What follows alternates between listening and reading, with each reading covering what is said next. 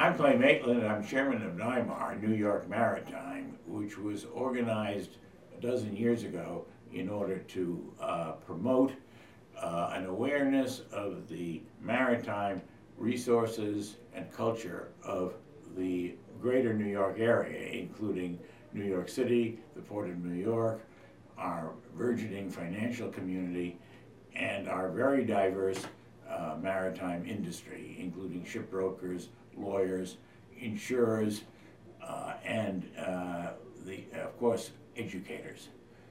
That only begins to tell you what New York is really all about in the maritime sphere. Uh, a little bit about our background. Uh, the founders of, Mar of came from various parts of the world. Mostly they were Americans and are. Uh, I'm originally British as well as American, born in London, another great maritime center. Uh, I've worked in the maritime industry uh, since 1968, uh, and I can tell you that the New York maritime industry, like the maritime industry of Singapore, London, Long Beach, California, Durban, South Africa, and dozens of other great ports around the world uh, have similar characteristics. We work together as part of a truly global enterprise. That is to say, shipping and everything that goes with it. Maritime matters are very often not understood or not publicly aware, uh, do not publicly give rise to an awareness uh, either in the media or by students, teachers, and the general public. I would like to do today, very briefly, is explain to you why shipping is important to the world. You've all heard that 90% or so of all the world's goods move by sea. That's true. What is not so often understood is that civilization as a whole has been spread by the maritime industry. New York is a tremendous commercial center. Uh, we do not compete against other great commercial centers and ports. We work with them. Uh, we offer the financial resources of two great stock exchanges, many leading banks, and of course, many, many talented human beings.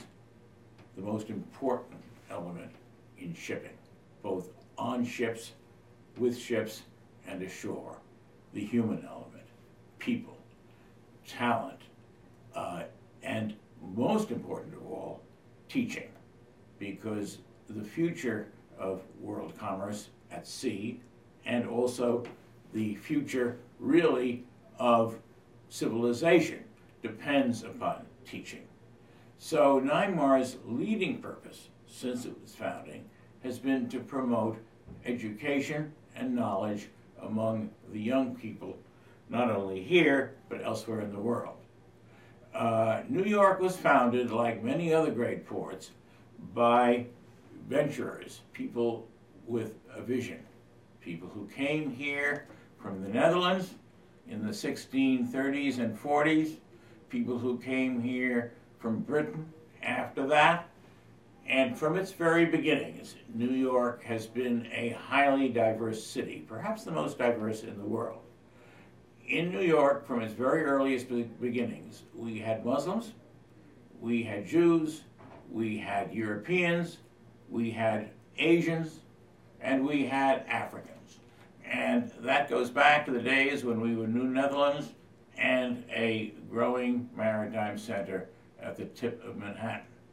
Today, we're the same way. Uh, the gateway to the North American continent, and to a very large extent, the financial gateway to the world. New York welcomes you and your colleagues and friends as visitors, as our guests, as our investors, and also as our residents and citizens, just as we have for the past 300 years. Uh, I do hope that you will join with us and with the other people who have made Capital Link a major factor in educating on ship finance uh, and come and visit us in New York. Thank you very much.